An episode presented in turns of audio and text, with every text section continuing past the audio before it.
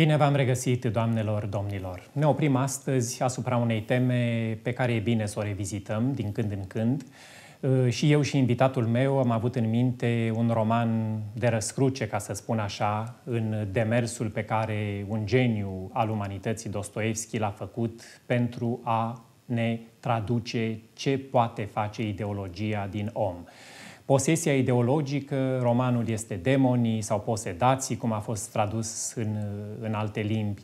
De acolo pornesc foarte multe fire care ne ajută să înțelegem și astăzi anumite derapaje, excese, hibrisuri și multe alte constante deja în peisajul lumii noastre contemporane. Posesia ideologică, evident, poate lua foarte multe culori și poate avea efecte pe care le putem descifra astăzi în evenimentele care chiar se derulează sub ochii noștri. Anul acesta se împlinesc niște cifre rotunde legate de niște evenimente importante care punctează spațiul public și politic și social.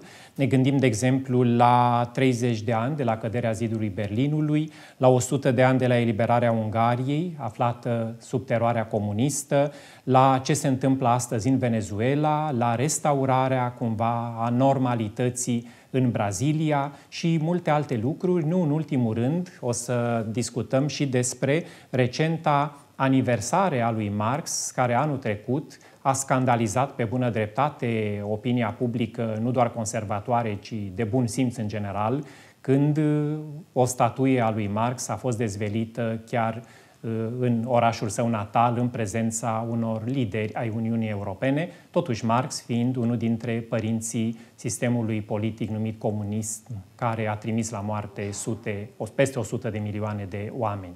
Aceste lucruri au legătură cu tema centrală a dialogului nostru, în care îmi face onoarea să revină distinsul domn Mihail Neamțu. Bine ați venit, domnule Neamțu. Vă mulțumesc pentru invitație, mă bucur Mulțumesc să și eu. Introducerea mea a fost cam lungă, dar am ținut să contextualizăm puțin tema și să justificăm tema aceasta aleasă de noi. Vă preocupă, în general, toate eh, manifestările care au în spatele lor, cum să spun, o propulsie ideologică. Și ați scris despre asta, analizați fenomenele, inclusiv politice și nu numai, pentru că totul are o explicație, totul e provocat de ceva, eh, inclusiv nihilismul care Uh, propune inconsistența totală a realității, e la rândul lui provocat uh, ideologic și așa mai departe. Cred că ideologia vremii noastre se, o putem numi, e relativismul în general, iar relativismul e alimentat totuși de niște ideologii care vor să niveleze un peisaj al valorilor tari cu care Europa era obișnuită. V-aș putea întreba oarecum uh, îngrijorat ce se va alege de spiritul Europei, de vreme ce în Europa, dar nu numai, iată, se întâmplă lucruri care ne pun pe gânduri și e bine să cădem pe gânduri. La lista aproape completă de evenimente pe care le-ați evocat, aș mai adăuga un singur moment esențial pentru noi, pentru noi creștini ortodoxi, anume aniversarea 100 de ani de la nașterea lui Alexander Solzhenitsyn, singurul scriitor care, din peisajul nostru ortodox, a primit și un Nobel pentru o operă absolut remarcabilă. Arhipelagul Gulag a fost uh, o capodoperă literară care a zguduit conștiințele lumii occidentale. Modelul și, intelectualului etic. Și care, într-adevăr, continuă să inspire astăzi uh, întreaga lume. În America, de pildă, am constatat că există o preocupare tot mai intensă pentru a uh, descoperi adâncimile de gândire ale acestui fabulos autor. Recent s-a tipărit uh, Arhipelagul Gulag cu o prefață a renumitului psiholog uh, Jordan Peterson, tot într-o, uh, într-o împrejurare festivă. Deci, cu adevărat suntem în 2019 într-o împrejurare care ne obligă să, să ne întrebăm încotro Europa, încotro lumea occidentală, ce se întâmplă cu libertatea pe care am dorit-o atât de mult în 1989 și pentru care alții au murit, nu așa? Au murit la Revoluția Română, în timpul Revoluției Române, au murit însă înainte cu sutele de mii toți gândindu-se la acest ideal al libertății. Aș mai adăuga încă un lucru, faptul că pe lângă această resurgență a spiritului libertății în Brazilia, pe lângă apariția acestui Trump al tropicelor, cum a fost numit președintele Bolsonaro, există și în uh, lumea asiatică semnale îngrijorătoare, anume revenirea la un soi de autoritarism în zona chineză. Avem un președinte pe viață, președintele Xi, și avem de asemenea, sigur, o persecuție sistematică a creștinilor. Cine crede că Partidul Comunist se va împăca vreodată cu doctrina creștină, se înșală. Există o tensiune structurală între revelație și revoluție.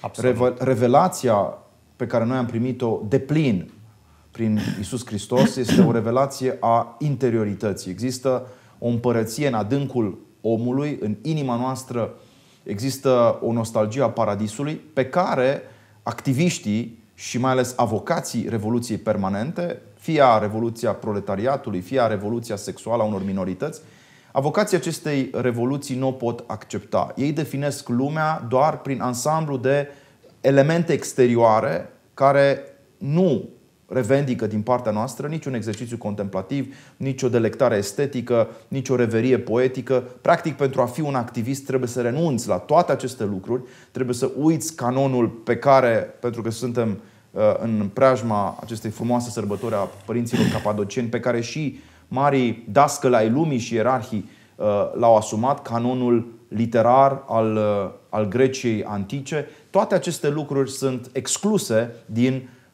procesul de formare a activiștilor și activiștii, din păcate, au revenit. Ei sunt însă nu neapărat la vedere, sunt foarte prezenți în zone pe care noi putem să le omitem din analiza noastră, pentru că suntem oameni probabil serioși care vrem să citim o carte, vrem să ne uităm la un film bun, vrem să mergem la un spectacol, vrem să mergem la un, uh, știu și eu, moment artistic la Ateneul Român, poate vrem să mergem la biserică. Nu Uh, avem timp să ne uităm la bolgia din lumea virtuală a, nu așa, a internetului, unde, vă spun, sunt semne îngrijorătoare și pentru noi românii. Milioane de vizualizări pentru clipuri, pentru, sigur, uh, mici producții video care atacă fundamentele civilizației noastre. Deci ce vreau să spun este că în timp ce noi încercăm să, nu, să ne ducem viața așa în tiparele ei uh, firești, alții se ocupă de subminarea fundamentelor civilizației iudeo-creștine. De ce, domnule Neamțu, revelația, și poate explicăm și ce înseamnă asta pentru unii care n-au avut timp să se aplece asupra termenului în sine, e o piatră de potignire inclusiv pentru intelectual de mare anvergură și, evident, au alergie la ea, au fobie la ea acești activiști de profesie, acești posedați din punct de vedere ideologic.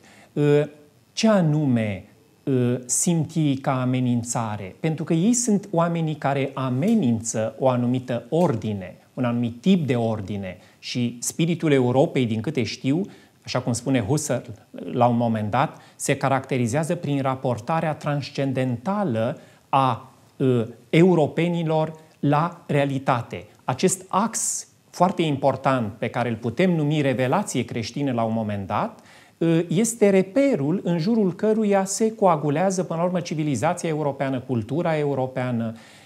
Ce anume a ajuns să deranjeze atât de mult în acest tip de raportare, încât asistăm la asalturi succesive împotriva acestui tip de ordine rezultat din revelația creștină, care a creat un continent, o cultură, o urbanitate și așa mai departe. Gândiți-vă, domnule Bănescu, ați spus poate cea mai importantă întrebare a, a momentului, pentru că în jurul acestei teme se învârte totul. De ce oamenii îl resping pe Dumnezeu? De ce oamenii refuză cuvântul uh, Scripturii? De ce oamenii refuză să fie interpelați de această revelație care are și o dimensiune istorică, atenție, nu doar mistică sau mistagogică? De ce toate acestea uh, astăzi? Pentru că probabil undeva în uh, firea noastră căzută revolta față de uh, creator continuă să se exprime în feluri uh, mai puțin, uh, mai puțin acceptabile. După părerea mea, exegeza paulină din epistola către romani, la condiția căzută a omului rămâne absolut valabilă.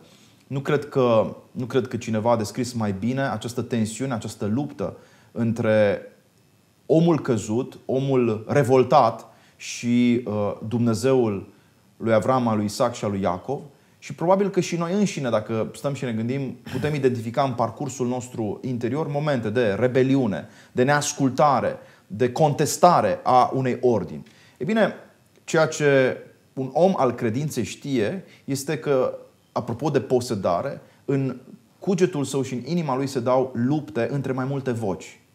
Și că esențial este să identifici, nu așa, în interiorul tău, care, care, care este vocea luminii, care este vocea angelică a Dumnezeirii și care este vocea demonică, care este vocea distructivă, care este vocea care reprezintă haosul și, uh, până la urmă, dezordinea.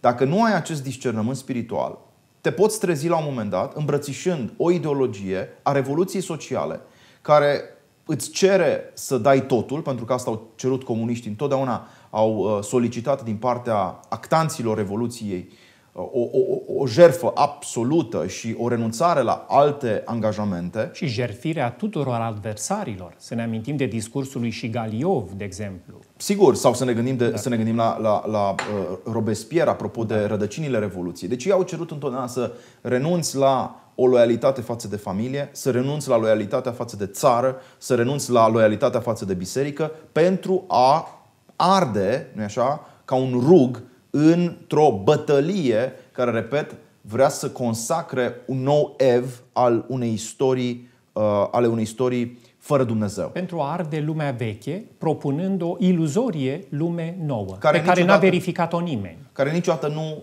nu apare, dar care este întotdeauna o promisiune, un spectru, uh, o himeră.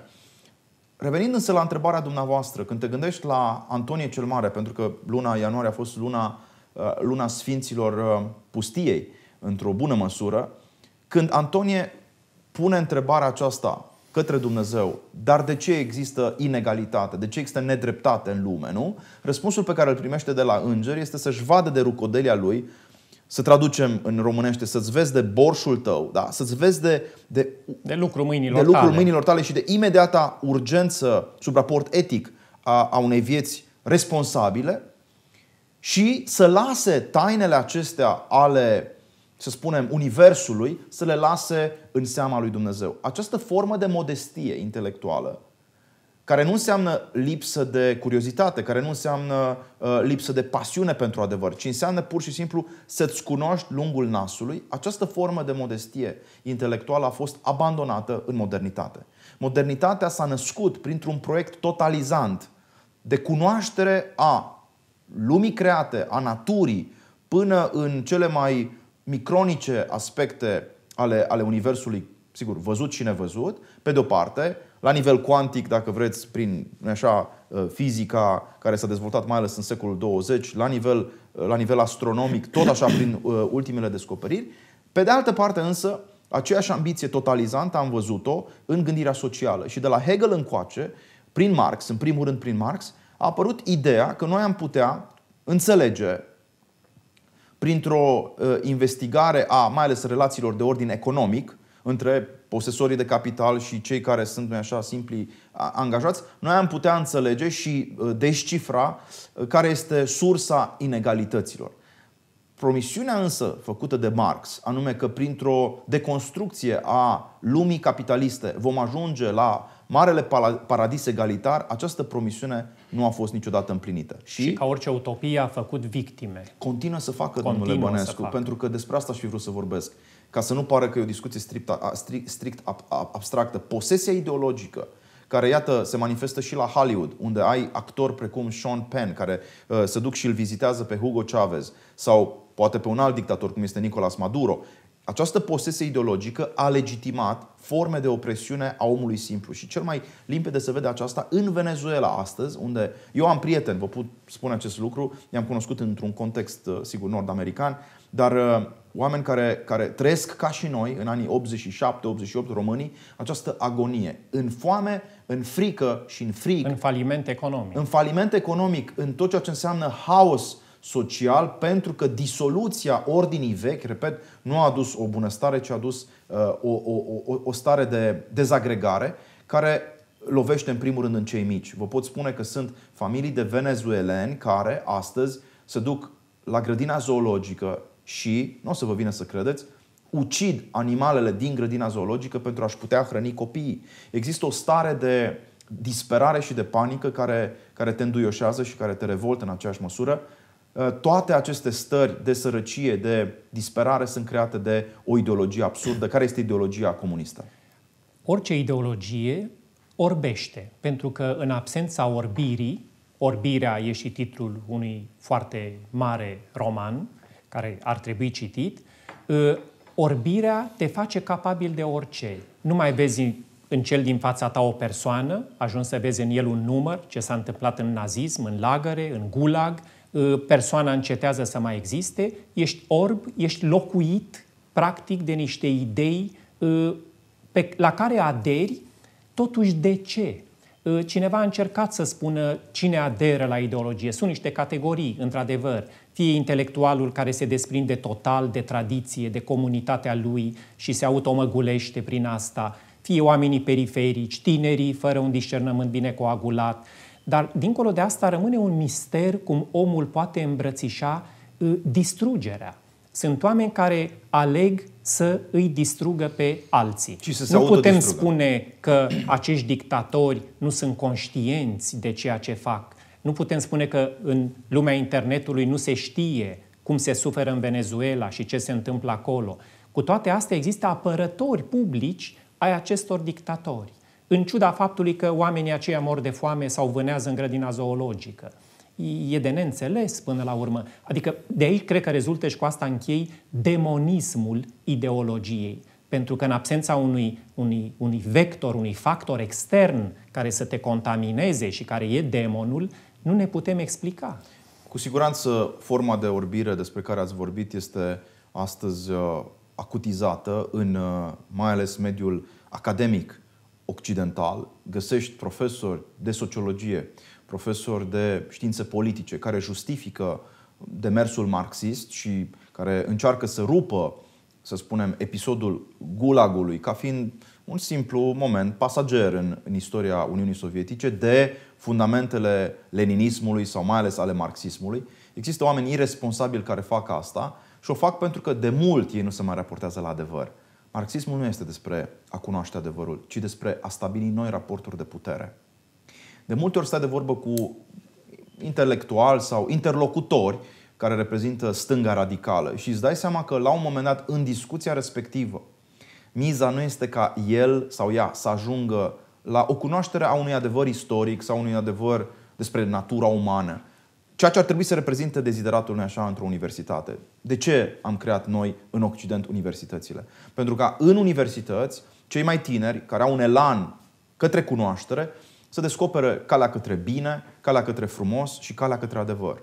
Frumosul este experiența estetică, binele este experiența etică și adevărul este o experiență epistemologică. Scopul educației. Dacă dacă marxismul s-a prezentat în fața lumii ca fiind o știință socială, o știință economică, de mult, cel puțin de când Raymond Aron a scris primele sale texte împotriva fostului prieten Jean-Paul Sartre, de mult știm că, până la urmă, ideologii marxismului nu au fost niște oameni de știință, au fost niște oameni care au abolit uh, recursul chiar iluminist la rațiune și au propus un, un tip de fanatism din nou, uh, ideologic, care seamănă cu ceea ce este mai rău în sectarismul unor religii uh, căzute. E bine, vine acum în minte da. un gând al lui Aragon, da. cine nu știe să caute să vadă cine a fost acesta, care spune la un moment dat așa, în ochii albaștri ai Revoluției strălucește o necesară cruzime.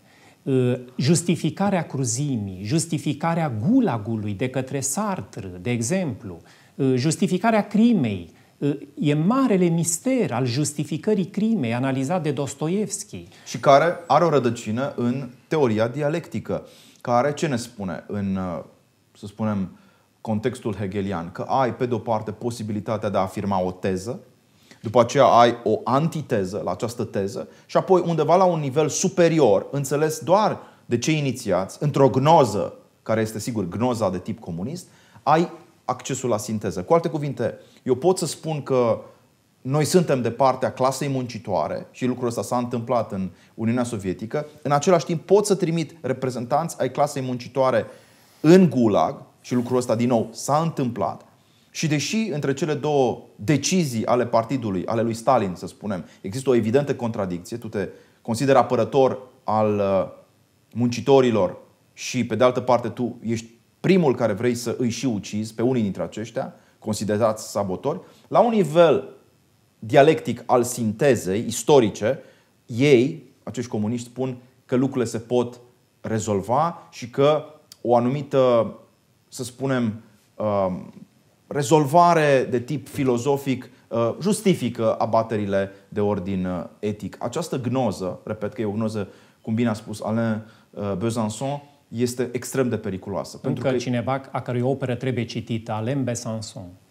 Fabuloasă, fabuloasă interpretarea lui Besançon la ceea ce înseamnă originele intelectuale ale comunismului și ce găsim, repet, în, în, în, în opera lui Besançon este fundamental uh, această observație care ține de uh, judecata morală. La un moment dat, ideologii se... De des... claritatea morală. La un moment dat, ideologii uh, se despart de tot ceea ce înseamnă ereditatea iudeo-creștină a moralei publice. Noi nu mai vedem la acești comuniști, uh, după cum n-am văzut nici la naziști, o serioasă asumare a unor uh, imperative morale, cum ar fi să nu ucizi sau să nu minți. Da? Din punctul lor de vedere, uh, ceea ce noi considerăm oamenii simpli ca fiind o minciună și deci o abatere, pentru ei este doar o parte a realității care își va găsi justificarea uh, într-un ev, nu așa, al, uh, al finalității istorice, ceea ce sigur că nu, este, nu, nu, nu ne este dat întotdeauna să cunoaștem.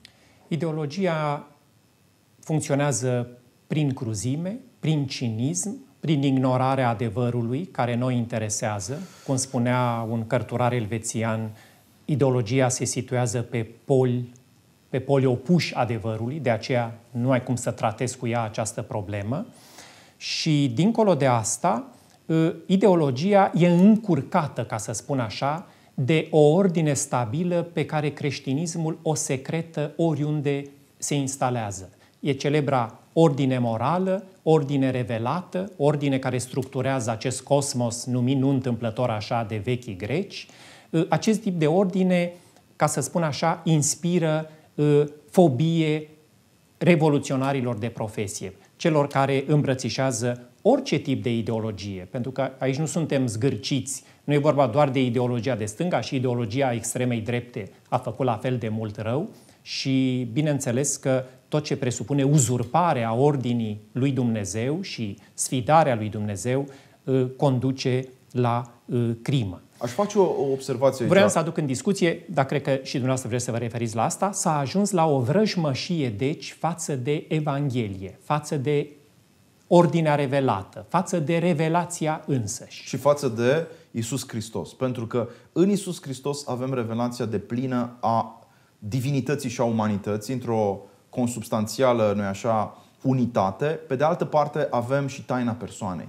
Ori lucrul pe care ei, ideologii, și bine ați subliniat că există și ideologii a extremei drepte și ideologii a extremei stângi, lucrul pe care ei îl detestă, ideologii, cei posedați, este fundamental această contribuție a creștinismului la gândirea filozofică și la experiența umanului în general, care este uh, individualitatea sau persoana. Nu spun individualismul, ci spun uh, personalism mai, de, mai degrabă. În orice caz, persoana umană ca fiind acea prezență în istorie care, spre deosebire de regnul animal, este încununată de, până la urmă, atributul divin al regalității. Omul este rege al creației și această persoană umană, uh, înzestrată cu libertate, nu-i așa, cu dreptul de a spune da sau nu, este pentru ei o pricină de potignire. De ce?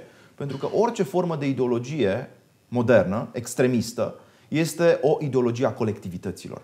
De aia Dostoevski este atât de pregnant, pentru că el surprinde și în pasajul evanghelic cu posedații nu, din ținutul eh, Genizaretului, el surprinde caracterul gregar al acestei apartenențe. E o apartenență de tip irațional a ta la un grup care aproape că nu mai are nevoie de justificare. La o turmă, în fond. La o turmă. Și această mutinizare, să spunem așa, uh, cu expresia lui Mihai Șora, a conștiinței, această dimensiune gregară pe care tu începi să o accepti, faptul că nu mai gândești la nivel individual problemele umanității, ci vrei să validezi o, sigur, uh, o formă de adeziune, Asta te îndepărtează de taina persoanei. Gândiți-vă că utopia marxistă a născut, a dat naștere intelectualității de masă. Uh, intelectualitatea de masă nu exista înainte de marxism, din câte știu. Nu, nu a existat da. niciodată. Uh, a fost exclusă, deci, elita intelectuală și înlocuită cu această pseudo-intelectualitate de masă. De aceea, aproape oricine se poate numi intelectual în cheia marxismului. Bineînțeles. E o formă de, de gândire, repet, în grup, group thinking se numește în limba engleză, uh, această, această modalitate de a pune problema condiții umane în universități și în campusuri studențești, din păcate tot mai multe uh, vizitate astăzi de acest demon al ideologiei, și există, repet, o rezistență fabuloasă la această experiență personală a adevărului. Aș vrea să stau puțin mai mult pe această dimensiune personală a experienței uh, divino-umane. Isus nu ne interpelează. Singura formatoare, în fond.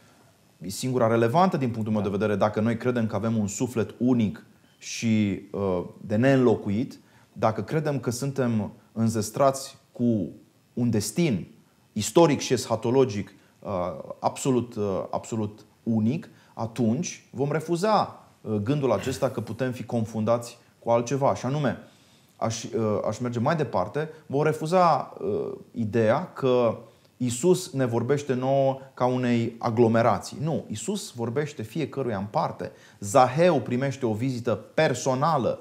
Maria Magdalena are un raport personal. Femeia samariteancă se deschide cu inima ei într-un fel unic față de acest învățător. Nicodim.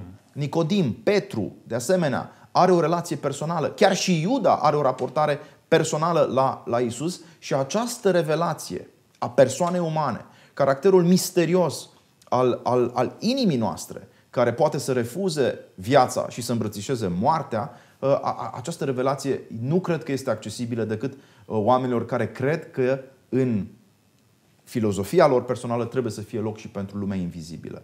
Nu? În funcție de invizibil sau în, ă, în partea aceasta invizibilă a, a existenței stă totul și cred că acum, când noi vorbim, avem de-a face cu o revenire la un materialism, nu neapărat dialectic, dar un materialism masificator și colectivist da. care respinge ideea de invizibil. Ați adus în discuție ceva foarte important, pentru că orbirea ideologică despre care uh, vorbim obturează, într-adevăr, vederea omului spre dimensiunea nevăzută. Cum spunea Horia Roman Patapievici, partea nevăzută decide totul sau decide esențialul în viața noastră.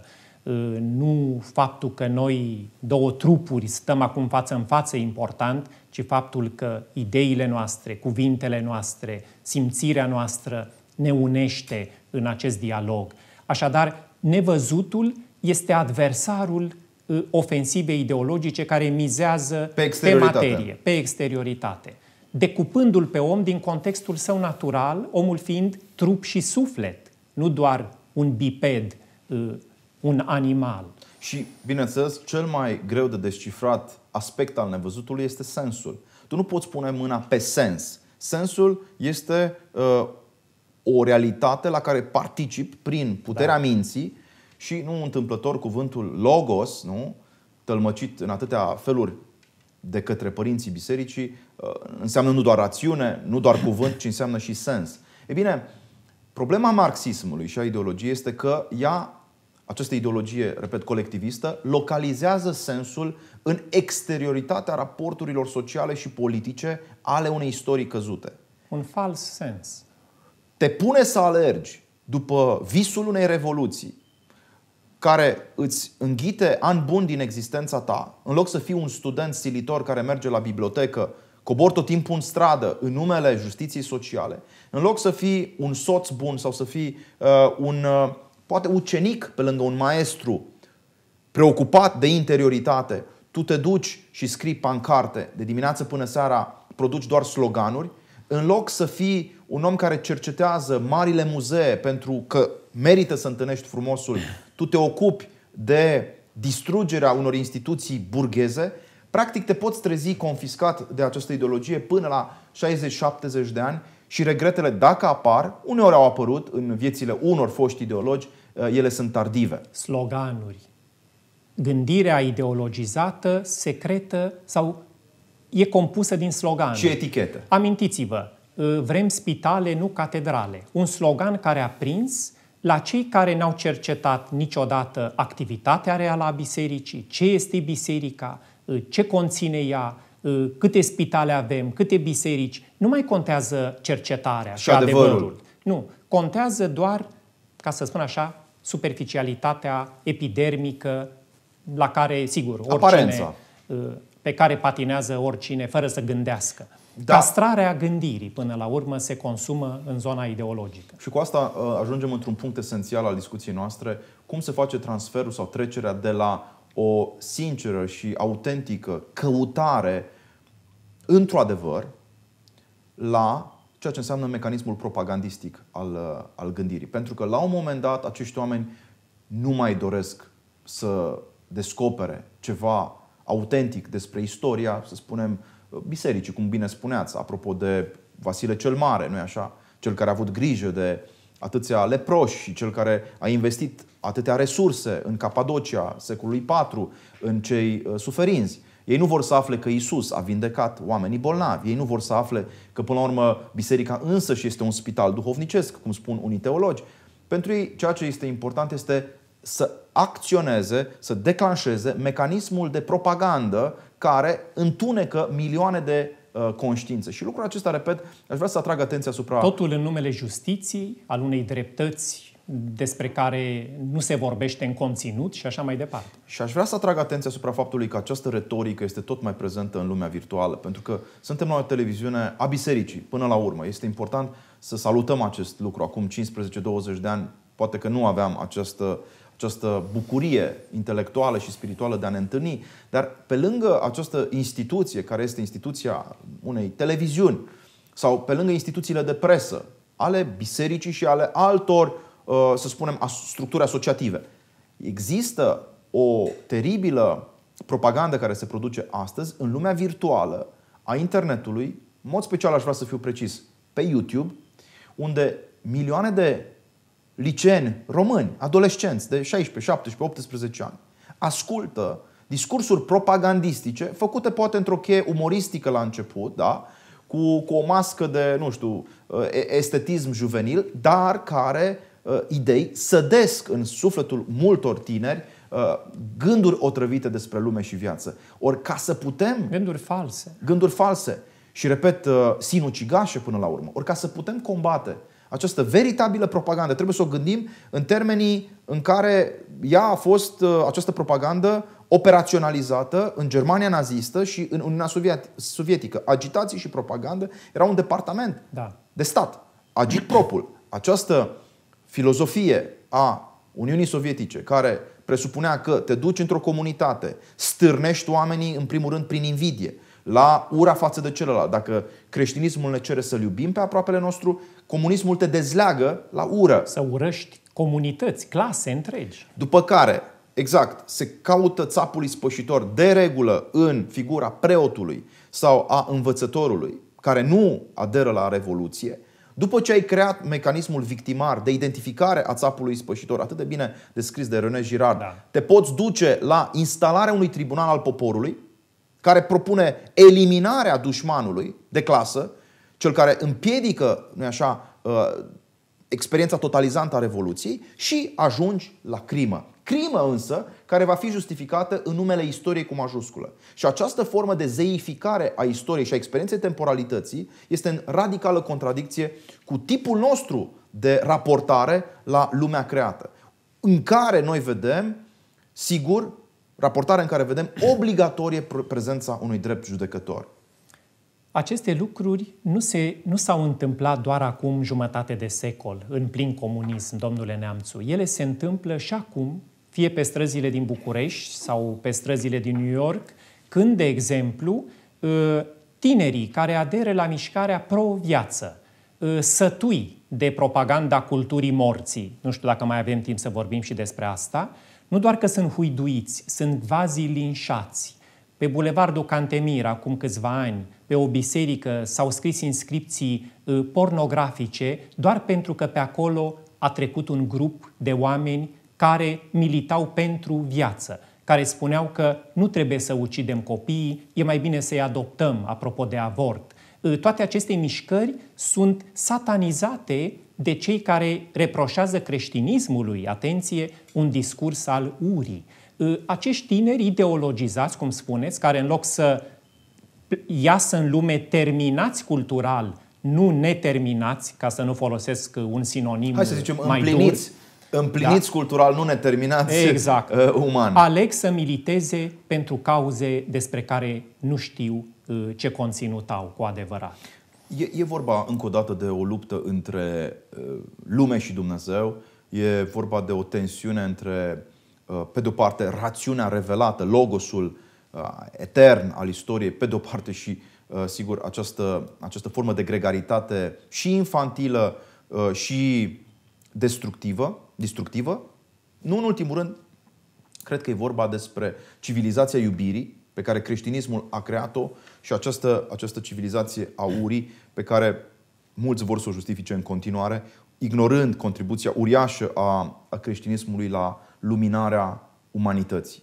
Cei care nu știu ce a însemnat un William Wilberforce pentru mișcarea de eliberare a sclavilor în secolul 18-19, cei care nu știu ce a făcut Maica Tereza din Calcuta pentru copiii bolnavi de uh, cei din lepro- leprozeriile uh, Indiei. Sau Regina Maria pentru ostașii români de pe front. Cei care nu știu uh, ce au făcut uh, duhovnici în perioada comunistă care au ascultat uh, nesfârșite spovedanii ale femeilor îndurerate care își vedeau soții trimiși în închisori, cei care nu știu operele literare și artistice create chiar și în condiții de penurie, nu așa? Mă gândesc la jurnalul Fericirea lui Steinhardt, mă gândesc la operele muzicale a lui Arvo Pärt, care a trăit în Estonia comunistă mulți, mulți ani, cei care ignoră frumusețea absolut revelată, am putea spune, a cantatelor lui Bach, cel de-al cincilea evanghelist, ca să-l citez aici pe Iaroslav Pelican,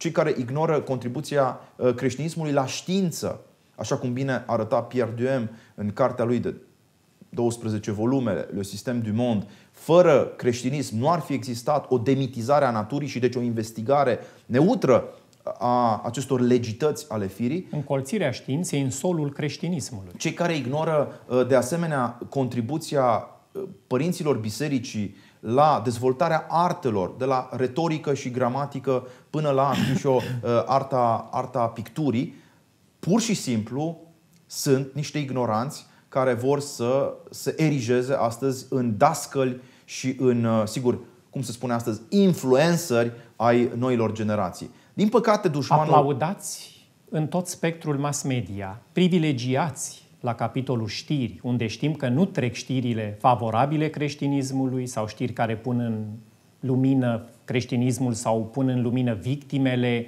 uh, asasinatelor împotriva creștinilor.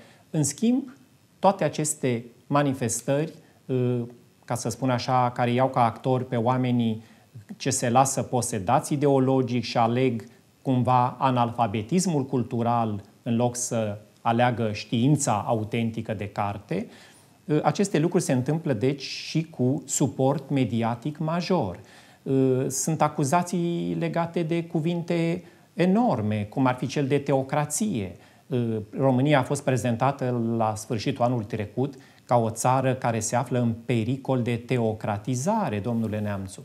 Adică asemenea minciuni, asemenea enormități care prind, evident, la oamenii tineri care nu știu nici ce înseamnă cuvântul teocrație, dar, sigur, cred că e ceva foarte rău și, sigur, în context democratic e și o imposibilitate și este ceva rău.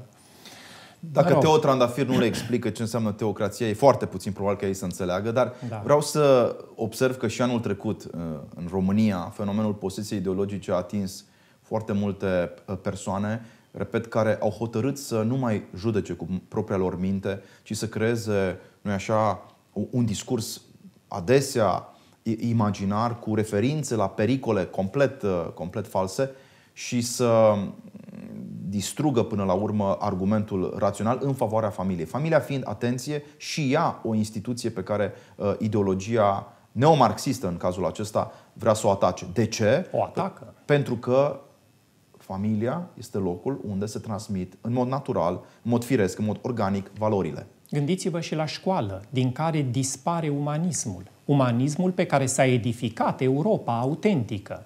Există o criză a creștinismului în Europa, există o criză și a umanismului. Cele două neexcluzându-se, aș spune, la nivel înalt. Câtuși de puțin. Deloc. Umanismul, repet, părinților capadocieni a fost analizat de atâtea ori, nu? Scrisoarea către tinerea lui Vasile cel Mare îndeamnă, nu așa, uh, toți tinerii, nu numai cei din uh, Capadocia secolului IV, îndeamnă toți tinerii la cercetarea izvoarelor. Uh, elenismul a fost reinterpretat, sublimat, depășit Uh, dar și integrat, nu așa, într-o gândire creștină. Erasmus din Rotterdam a fost un creștin, apropo de umanism. Marii umaniști ai secolului 20, din nou fac referire la Jaroslav Pelikan, au avut o profundă implicare în viața bisericii. Nu cred că ar trebui noi să renunțăm la asta, ci ar trebui mai degrabă să ne îngrijorăm cu privire la apariția transumanismului. Această nouă tendință de a sugera că până la urmă putem să creăm noi în laboratoare, de ce nu, uh, chiar în, uh, uh, chiar în zone totalitare ale, ale, ale, lumii, ale lumii civilizate, mă gândesc la China astăzi, am putea să creăm un nou tip de om unde eugenia devine legitimă, putem să lucrăm la calitatea materialului reproductiv, putem să încercăm să îmbunătățim, nu așa, embrionul, eliminând tot soiul de posibile tare și într-o bună zi ne-am putea trezi cu oameni care trăiesc 150 de ani, 170 de ani, care nu au condiția mortalității de care suferim uh, noi ceilalți și care la un moment dat pot să creeze și o ordine politică care să ne pună pe noi, nu așa, în slujba lor. Ei, această uh, problematică a transumanismului văd că preocupă gnosticii sau, hai să-i numim uh, altfel, preocupă elitele din marile corporații care trebuie să observăm, și aici e important când, cândva să discutăm de ce anume elitele, uh, repet, tehnocratice ale, ale lumii occidentale, mă refer la directori de companii, mă refer la oameni care dictează agenda premiilor Oscar sau a, știu și eu, producții cinematografice la Hollywood. De ce toți aceștia au o simpatie față de fie transumanism, fie față de un umanism secular și tot aceștia sunt dornici să renunțe la, nu numai, repet, la ereditatea creștină a civilizației occidentale, ci spune la întregul depozit de intuiții morale uh, pe care cultura, pe care cultura noastră, greco-romană în egală măsură, nu doar iudeo-creștină, uh, a produs-o. Idealul eroului este astăzi atacat. Bărbatul, cu toate atributele lui, firești, care înseamnă principiu activ, asumarea de responsabilitate, este uh, aruncat în deriziune. Toate aceste forme de atac, repet, la adresa depozitului spiritual și moral al uh, culturii occidentale, trebuie să ne pună pe gânduri. Observați că nici dumneavoastră n-ați mai pomenit de idealul Sfântului, care sigur pentru noi e subînțeles, tocmai pentru că a și fost scos total din discursul public. Nimeni nu mai vorbește astăzi despre sfințenie, despre virtute. Uh, sunt lucruri care creează grimase, creează mari neînțelegeri despre ce e vorba dacă rostim cuvântul respectiv. Uh, acest tip de, de obturare, de opacizare, inclusiv în mass media, care nu mai este sensibilă la fireasca traducere a faptului religios dintr-o societate, din spațiul public. Apar titluri elucubrante precum operațiunea aghiasma, de bobotează, Uh, lucruri care sunt programatic, unele dintre ele menite să ducă total în derizoriu actul religios, faptul religios, imaginându-se într-o totală ignoranță uh, că Europa ar fi un spațiu alb, laic, fără religie uh, și apropo de asta mai avem foarte puțin timp la dispoziție. Ce fel de construcție europeană vă doriți, domnule Neamțu? Europa, din câte știu eu, s-a clădit pe câteva lucruri tari memorie, identitate, umanism, uh, raționalitate, ați mai putea adăuga dumneavoastră, evident, libertate. creștinism, libertate. Aceste lucruri vi se pare că sunt în siguranță astăzi în construcția europeană în care trăim? Nu sunt, de, din păcate, nu sunt în siguranță și libertatea de conștiință, libertatea de expresie au ajuns să fie atacate, culmea, într-o împrejurare în care noi, românii, de pildă, uh, chiar ne-am dorit asta după căderea comunismului. Ne-am trezit anul trecut, în contextul referendumului, ne-am trezit ca fiind, în ghilimele, noi, adică noi cei de aici, ne-am trezit ca fiind medieval și reprezentanța unei culturi autocratice, în timp ce ceilalți, noi așa, reprezentau doar progresul. Nu, nu sunt uh, uh, foarte încântat de felul în care astăzi evoluează Europa. Sunt însă și semne bune pe care vrem să le dăm celor care ne ascultă să nu cadă în deznădejde. Care că... trebuie neapărat găsite, descifrate, aduse la lumină. Sunt multe lucruri bune. 90% din uh, medicii irlandezi care ar putea exact. face avortul refuză să facă avortul. În România sunt medici, iată la Botoșani, care au hotărât să nu mai participe la această cultură a morții. În Polonia, Isus Hristos a fost proclamat ca rege al națiunii poloneze, sigur, spre stupefacția unor da. ideologi. Avem în Austria, sigur, dincolo de discuțiile politice privind alocațiile pentru copii, avem în Austria un guvern conservator care susține că valoarea cardinală a Europei rămâne creștinismul. Avem de asemenea în Croația, nu așa, o prezență importantă a unor politicieni creștini. Haideți să spunem și lucrul acesta. De ce nu? Să nu credeți că Opus Dei nu lucrează uh, acolo unde, unde o poate face, bunoară în Croația, pentru a păstra aceste instituții uh, intermediare, familia în primul rând. Avem de asemenea în America un președinte care afirmă în ziua în care se produce marșul pentru viață caracterul sacrosanct al, uh, al vieții. Și este hulit, ca și cum viața trebuie criticată, trebuie hulită, trebuie atacată. Și avem, uh, nu așa, un spectaculos caz de revoluție conservatoare în Brazilia. Poate cândva vom discuta despre asta, pentru că e un personaj atipic, cu mult umor, care... Un uh, intelectual autentic. Care vine din, uh, din zona, sigur, a, a, a ofițerilor armatei braziliene și care atunci când a ajuns la putere a spus să sfârșește aici ideologia de gen și Dumnezeu este deasupra tuturor. Vom pune Brazilia sub binecuvântarea lui Dumnezeu. Gândul acesta că tu poți în uh, secolul 21 să invoci prezența lui Dumnezeu în, uh, în procesul acesta de, de luminare a unei uh, națiuni și a unui popor este remarcabil. Iată, sunt semne bune. Tot ce vă mărturisesc acum mă preocupă este să văd și în Venezuela, dacă se poate, un sfârșit al dictaturii care să nu ducă la vărsări de sânge. Când în America Latină vom avea semne de acest fel și când poate în China persecuția creștinilor va înceta, vom putea spune că, iată, uh, mandatul lui Donald Trump a avut consecințe precise și cu, cu adevărat binefăcătoare pentru creștinii uh, de pretutindeni. Una dintre datoriile noastre fundamentale este să mărturisim și adaug imediat să sperăm. În cheie creștină sunt lucruri absolut firești. Vă mulțumesc mult și pentru mărturie și pentru uh, toată descrierea aceasta foarte lucidă pe care ați făcut-o pe marginea acestei teme, teme a posesiei ideologice, e bine să fim avizați, să fim informați, să ne păstrăm accesul la adevăr. E posibil, depinde de noi și de cultivarea discernământului personal. Dacă mai am 30 de secunde, n-aș vrea să încheiem fără a spune că anul acesta este anul în care trebuie să aducem un omagiu armatei române.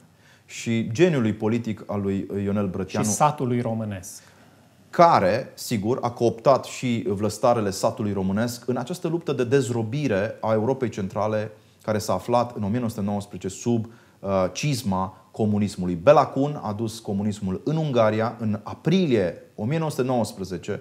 Sigur, uh, trupele armatei române au eliberat o parte din Ungaria și apoi, finalmente, chiar Budapesta și mă bucur să spun că strămoșul meu, moșul Ilie, a fost uh, decorat de regele Ferdinand pentru faptele sale de uh, virtute militară și mă bucur să spun că foarte mulți țărani români au participat la acest proces civilizator, anume eliberarea Europei Centrale de comunism. Poate că vorbim prea des despre eh, păcatele României, dar în 1919 România a fost eh, un eh, agent al luminii și al dreptății. Vă invit să vorbim și despre virtuțile din spațiul românesc, despre care au vorbit de fapt atâția mari și autentici intelectuale ai noștri, Mă gândesc acum la discursul din 1937, cred, al lui Blaga, când intră în Academia Română. Alege să facă un elogiu cui? Satului românesc. Este un an în care și biserica se apleacă asupra acestei problematici. Așadar, pe curând, domnule Neamțu, și mult. ocrotirea lui Dumnezeu în toate. Vă mulțumesc! Doamnelor, domnilor, vă mulțumesc și eu pentru atenția acordată acestei ediții a emisiunii noastre și vă îndemn să citiți, să vă informați și să descifrați cu mintea dumneavoastră acest pericol care este respirabil și care este real, acest pericol al contaminării cu idei false, cu lucruri care chiar ne fac rău, făcând rău adevărului. Vă mulțumesc foarte mult!